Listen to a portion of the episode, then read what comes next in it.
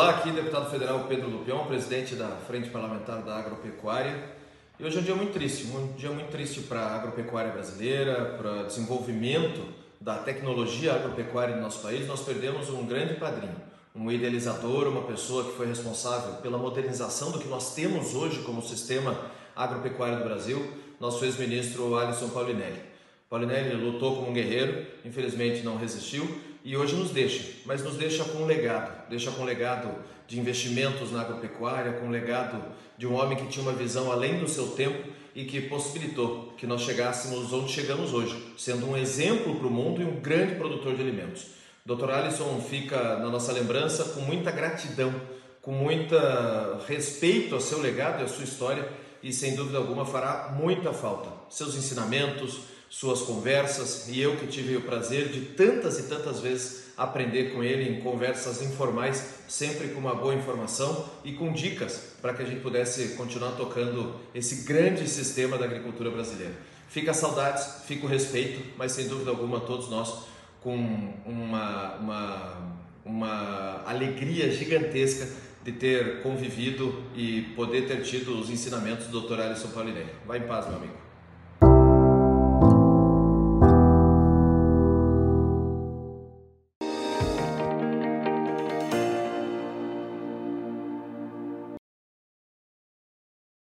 Muito boa tarde para você que nos acompanha nessa quinta-feira, dia 29 de junho de 2023. Hoje um dia muito difícil para o agronegócio de forma geral. Nós perdemos então o Dr. Paulinelli, Alisson Paulinelli, um nome revolucionário para nossa agricultura. E quando a gente fala de café, o setor cafeiro também deve muito ao seu Alisson, principalmente pela, pelo seu feito ali no Cerrado Mineiro. É uma perda que está sendo aí lamentada por todo o setor. A grande pergunta que fica agora para nós que ficamos aqui é Será que teremos outros Alissons, né, para nos ajudar na empreitada que é produzir e alimentar o mundo como faz o Brasil? A gente tem aqui no Notícias Agrícolas hoje, então, uma série de homenagens mais do que merecida pelo Dr. Alisson Palinelli. Quem vai conversar comigo agora também é um admirador do, do Alisson. Eu estou aqui com o senhor Luiz Carlos Bastianello, que presidente da Coabriel, perdão, seu Luiz Carlos Bastianello, presidente da Coabriel, que inclusive o ano passado o seu Alisson participou da Feira de Negócios da Cooperativa, né, seu Bastianello? Seja bem-vindo. Boa tarde, Virgínia. Boa tarde a todos conectados no Notícias Agrícolas. É isso mesmo, eu acho que você já antecipou, na verdade, e falou tudo o que a gente gostaria de dizer. É para nós também um dia muito triste, né? Com a perda do Dr. Alisson Paulinelli, uma pessoa tão querida e, e um profissional tão nascido que foi, e eu acho que o, o agro brasileiro deve muito à pessoa do Dr. Alisson Paulinelli. Eu acho que realmente é, é difícil a gente pensar na perda dessa pessoa enquanto ser humano, enquanto profissional, enquanto pessoa em busca constante do bem. Então, assim, estamos muito tristes aqui e rogamos aqui o nosso grandioso Pai Celestial que o acolha em seus braços, né? E como você mesmo disse, que o nosso grandioso Pai também coloque outras pessoas com o mesmo espírito de grandeza para que possa fazer o bem para a nossa, nossa agricultura. É para nós um dia muito triste realmente. E seu Bastianella, a gente segue aqui então falando de agronegócio, que era a vocação é, do Alisson, e vamos falar de café Conilon, né? Como é que estão é, avançando os trabalhos no campo por aí? Colheita a todo vapor? Qualquer informação que o senhor tem para a gente hoje? Então, Virgínia, eu acho que a gente já está caminhando para a reta final da, da safra de, de Conilon aqui no Espírito Santo, principalmente. E estimo aí que nós já temos aí uns 80% da, da safra colhida e é, foi para nós, inclusive, a frustração de safra que a gente pensava em um patamar e, e acabou acontecendo em outro patamar. A quebra de safra de Conilon no Espírito Santo é maior do que a gente estimava. Realmente, para nós, isso foi uma surpresa. A gente já sabia que a gente ia ter uma queda de, de de produção, mas ela é maior do que a gente estava acreditando. Isso acho, pegou de surpresa, inclusive, os próprios produtores que acreditavam que seria um pouco maior. mas vamos trabalhar, né? A, a qualidade do café não está ruim, tá? Acho que nesse, nesse sentido é uma coisa que acaba compensando a outra, né? A qualidade realmente desse, dessa safra não foi tão ruim, mas é, essa quebra aí é realmente uma, uma expectativa que a gente não tinha. E, Sebastianello, quando o senhor fala em quebra, a gente já consegue falar em números, ou pelo menos em porcentagem, quanto menor que essa safra está? Virgínia, é muito difícil a gente falar em, em percentual de quebra ainda. E como eu disse para você, a gente deve ter aí pelo menos uns 20% da safra para ser colhida. Tem muitos produtores que estão colhendo ainda, alguns já concluíram, outros estão começando agora, mas no geral a gente estima aí que está nessa desse patamar de 75 para 80% da safra já colhida. Mas em relação à quebra, o que a gente percebe é que essa quebra ela pode ser de, de 15 a até 25% é, maior, menor do que a, a safra do ano passado. E o que, que ocasionou essa quebra, seu Bastianello? Virginia, eu acho que nós podemos enumerar alguns, alguns fatores que contribuíram para essa quebra de produção. Um deles, acho que podemos mencionar aqui como fator climático. No ano passado, no mês de agosto, nós tivemos um período de ventanias um pouco acima do normal. E aí acabou prejudicando o pegamento dos grãos. E um outro fator que a gente pode enumerar também, talvez seja os tratos culturais. No, no ano passado, até período de agosto, setembro, os insumos ainda estavam num preço muito alto.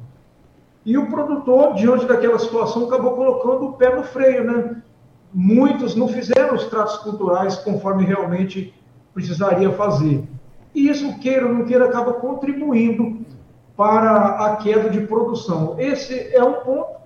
E o outro ponto que eu acho que nós podemos estimar também, colocar como fator, queira ou não queira, quando não tem a bianualidade não tão expressiva quanto no arábica, mas a gente tem, quando a planta produz bem em um ano, no ano seguinte ela não vai produzir aquela mesma quantidade. Isso é um fator fisiológico da planta que acaba contribuindo para uma queda de produção. Muito embora no Espírito Santo, nós tivemos um, uma área de 10% de, de produção que não aconteceu em 2022 e que aconteceu em 2023. Mas aí você vai considerando as lavouras que serão renovadas também e a quebra, queira ou não queira, acaba acontecendo. Enfim, a gente ficou surpreendido com, com o percentual aí que pode acontecer na quebra de, de produção. E, seu Bastianello, como é que está o desenvolvimento dessa planta para 2024? As condições climáticas é, nesses últimos meses, elas foram positivas quando a gente pensa no ano que vem? Então, Virginia, a gente não pode reclamar com relação às chuvas. O tempo realmente tem, tem contribuído. O ano passado, acho que vale a pena frisar, nós tivemos aqui sete meses sem chuva. Então, o, o, no período da florada, houve uma chuva pequena e o café acabou florando e teve esses problemas todos. Agora nós também estamos no período de inverno. Normalmente esse período aqui não, não chove. É, já é comum não chover. Só que quando esse período se estende além do normal, que seria voltar a chover lá para agosto, início de setembro, quando é período de florado do café, as coisas caminham bem. O ano passado a chuva chegou em praticamente em outubro. Então, isso acabou contribuindo. Nós estamos num período agora sem chuvas aqui. Período de colheita, normalmente não chove mesmo. Vamos aguardar agora para ver como que vai acontecer. E o que a gente tem visto a nível de clima é que possivelmente, principalmente a região do Espírito Santo, nós teremos um período quase que normal. Mas vamos aguardar para ver quando que a chuva retorna. Perfeito. Seu Bastianello, vamos falar um pouquinho então da Feira de Agronegócios da Coabriel, que acontece é, exatamente daqui a um mês, né? Nos dias 27, 28 e 29 de julho, em São Gabriel da Palha, Espírito Santo. Conta um pouquinho pra gente como é que estão os preparativos por aí. Então, né, Virginia, a feira para nós é um momento muito esperado, né? A gente gera uma expectativa, os produtores também. E olha que nós, vamos, eh, nós estamos agora na terceira edição da feira, né? Nós só estamos começando esse trabalho. Então a expectativa é muito grande, né? A gente termina uma feira e começa já a programar a feira do ano seguinte. E agora ela já começa a sair do, da parte do planejamento para a execução de fato. Então, vai acontecer agora nos dias 27, 28 e 29 de julho, né, a feira de agronegócios da Coabriel, aqui em São Gabriel da Palha, e a expectativa nossa é muito boa. Tá, já está começando a acontecer de fato aí, e a gente tem uma expectativa muito grande. E, seu Bastianello, o que, que o produtor é, vai encontrar nessa feira, né? Pelo que eu entendi conversando com vocês é, anteriormente, o objetivo é apresentar as tecnologias, oportunidades, como é que ele pode evoluir no campo, é isso mesmo? É isso mesmo, Virgínia. O nosso modelo de feira, e eu acho que é da maioria das feiras que tem nesse país, algumas exceções, mas o nosso propósito é levar, além de tecnologia, para o produtor, onde ele tem a oportunidade de encontrar num só lugar tudo, ou praticamente tudo que ele precisa para ele fazer o ciclo de produção dele do ano, aí ele vai encontrar máquinas, equipamentos, insumos, tudo que ele vai precisar.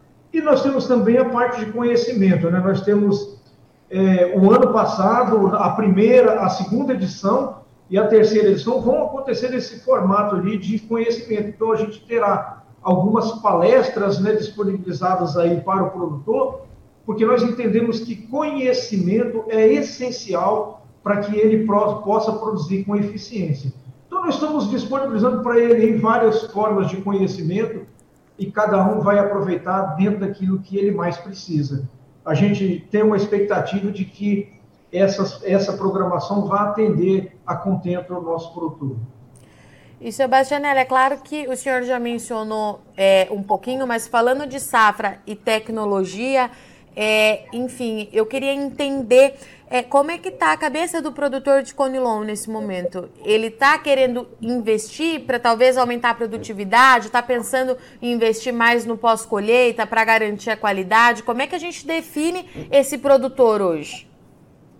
Pois é, Virginia, é, eu acredito que a cabeça do produtor está mais ou menos igual à nossa, sabe? Com uma interrogação por dentro. O que, que nós vamos fazer, o momento de, de fazer os investimentos, porque, na verdade, nós precisamos pensar que nós não podemos é parar, né? Se a gente deixa de fazer investimentos, a gente já começa a regredir. A realidade é essa. Então, o que nós é, acreditamos é que o produtor ele precisa de pensar que ele não pode parar, mesmo que ele faça em número menor, mas os investimentos são necessários. A gente tem a necessidade de, de fazer a planta produzir, porque ela é o nosso, nosso sustento né, de cada dia, é através dela que a gente busca isso. E para que ela produza com eficiência, a gente precisa fazer investimentos nela também, né? Então, tratos culturais, alimentação, a nutrição da planta e combate de pragas e doenças, isso é uma necessidade. O produtor não pode tirar o olho disso. Então, a gente conversa, vai conversar, está conversando muito com o produtor nesse sentido, para que ele não desanime, porque nós temos muitas oportunidades aí e precisamos buscar produzir com mais eficiência, né, Virginia? Se a gente não fizer investimentos, essa eficiência não vem. Então vamos deixa eu falar mais uma vez aqui a data, é 27, 28 e 29 de julho. A feira acontece em São Gabriel da Palha, aí no Espírito Santo. É isso, né, Sebastianello? Exatamente, Virgínia. É já é, vai ser a terceira edição e essa feira já é considerado o maior evento, evento, evento agro do Espírito Santo. Acontece nos dias 27, 28 e 29, de 8 da manhã às 20 horas, na quinta e na sexta, e no sábado acontece de 8 ao meio-dia. Muito bem, seu Bastianello, muito obrigada mais uma vez pela disponibilidade do senhor em conversar aqui com Notícias Agrícolas em manter a nossa entrevista, mesmo num dia que está todo mundo é, muito chateado no agronegócio, mas as coisas continuam e a gente continua por aqui para manter esse legado que de fato é deixado pelo seu Alisson. Obrigada, viu, seu Bastianello, pela participação. A gente se vê em breve.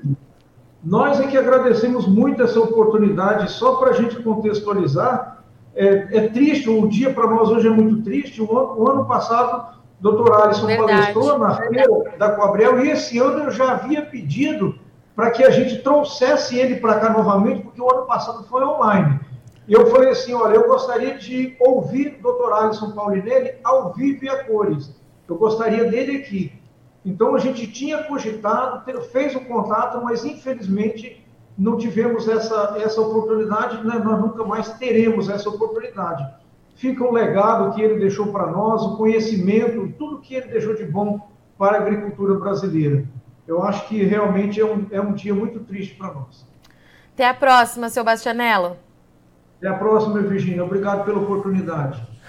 Portanto, então, estivemos aqui com o senhor Luiz Carlos Bastianello, presidente da Cobriel, maior cooperativa de café tipo Conilon é, do Brasil, que deixou aqui para a gente a sua mensagem para o doutor Alisson Paulinelli. Está todo mundo no agronegócio hoje sentindo o dia meio esquisito, mas as coisas continuam. E por falar em legado, vale lembrar que a sua história, a história da sua produção, também é muito importante aqui para o Notícias Agrícolas. E tem hoje e mais amanhã, até dia 30 de junho, para você enviar a sua história para a melhor história de um agricultor. É um vídeo na horizontal de até dois minutos, onde você conta a história da sua família família, a sua trajetória e a gente está aqui na redação ansioso para conhecer quem é que está aí do outro lado, quem é que nos acompanha diariamente há pelo menos aí 25 anos nesse mercado do agronegócio. Essa premiação é para a gente reconhecer os produtores rurais que fazem o Brasil acontecer. Não esquece então de mandar a sua história, é muito importante para a gente que você participe da nossa premiação Melhor História de um Agricultor, que está no seu terceiro ano, tá certo? E você já conhece a plataforma Acessa Agro? É uma plataforma de benefícios da Singenta e nela você ganha pontos através de compra de produtos Singenta. São mais de 3 mil itens e para você conferir é só entrar acessaagro.com.br e conheça. Se você é agro, acessa. Eu sou Virginia Alves, vou ficando por aqui, agradeço muito sua audiência e companhia, mas já já a gente está de volta rapidinho.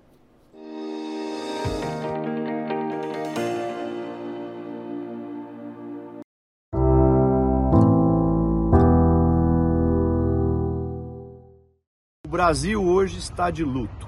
Perdemos hoje um grande líder, o nosso Alisson Paulinelli. Uma pessoa dinâmica que sempre lutou pelo desenvolvimento do país e principalmente o agro deve muito ao Alisson. Porque se hoje o setor é dinâmico, é reconhecido globalmente, quem começou todo esse desenvolvimento foi o Alisson Paulinelli, através da sua visão além do seu tempo, da sua proatividade, do seu dinamismo e da sua eficiência. Portanto, hoje o Brasil sofre pela perda de uma das maiores cabeças que nós já tivemos. Os meus sentimentos à família e amigos. Se inscreva em nossas mídias sociais no Facebook Notícias Agrícolas, no Instagram arroba Notícias Agrícolas e no nosso Twitter arroba Notiagre. E para não perder nenhum vídeo, não se esqueça de nos acompanhar no YouTube e na Twitch Notícias Agrícolas Oficial.